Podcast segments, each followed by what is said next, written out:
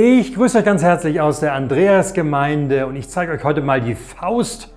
Aber keine Sorge, ich meine es nicht böse mit euch, sondern es geht mir heute um Faustregeln. Faustregeln sind ja dazu da, um möglichst schnell und unkompliziert zum Beispiel irgendwelche Werte zu berechnen. Sie sind praktisch, man kann sich schnell einen Überblick verschaffen und sie basieren auf Erfahrung. Ich habe mal überlegt, im Gebet habe ich mir über die Jahre auch ein paar Faustregeln angeeignet. Und die möchte ich euch gerne heute mal vorstellen. Die erste Faustregel ist von Karl Friedrich Schaller. Das ist ein Pfarrer gewesen in Tübingen, bei dem ich lange in der Gemeinde war. Der hat bei mir den Satz geprägt, beten lernt man nur durchs Beten. Beten lernt man nur durchs Beten. Über das Gebet kann man ja viel erfahren und wissen, zum Beispiel in der Bibel, aus dem Psalm, wie man beten kann, ähm, von Jesus über das Vaterunser, wie Gebetserhörungen gehen und so weiter. Es gibt ganz viel, was man über das Gebet wissen kann und erfahren kann. Und das ist auch gut und wichtig. Aber genauso ist es wichtig, dass man auch einfach mal anfängt. Und sei es nur mit einem Stoßgebet am Morgen und selbst die Erfahrung macht, wie Gott antwortet, wie das eigentlich ist, wenn ich mich am Tag an Gott wende, wie er in mein Leben hineinspricht, wie er das eigentlich macht. Deswegen beten lernt man nur durch Beten, indem man einfach mal anfängt. Das ist die Faustregel Nummer eins. Die Faustregel Nummer zwei, die, mit der ich gute Erfahrungen gemacht habe, ist von dem schwäbischen Theologen und Glaubensvater Friedrich Christoph Oettinger.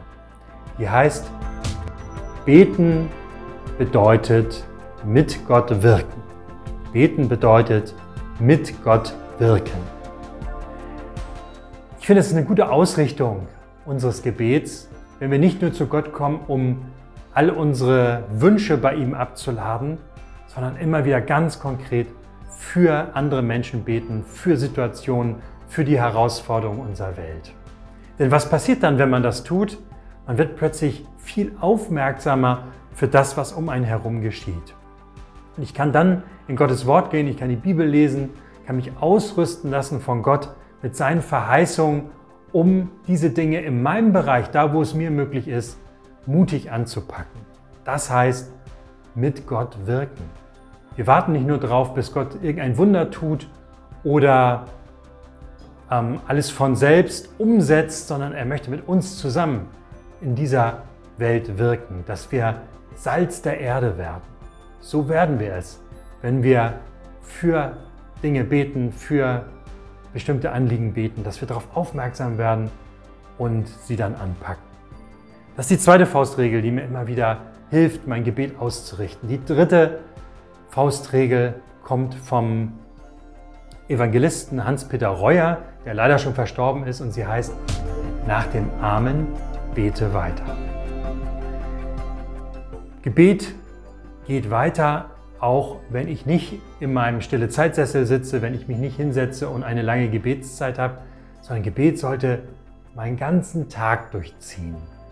Es wäre doch toll, wenn wir in ganz unterschiedlichen Gelegenheiten einfach uns kurz an Gott wenden und ihm alles sagen, was uns gerade vor Augen ist oder was uns gerade beschäftigt. Hans-Peter Reuer hat auch den Satz geprägt, ich wünsche mir für mich, dass ein Menschenansehen dasselbe ist, wie für diesen Menschen zu beten.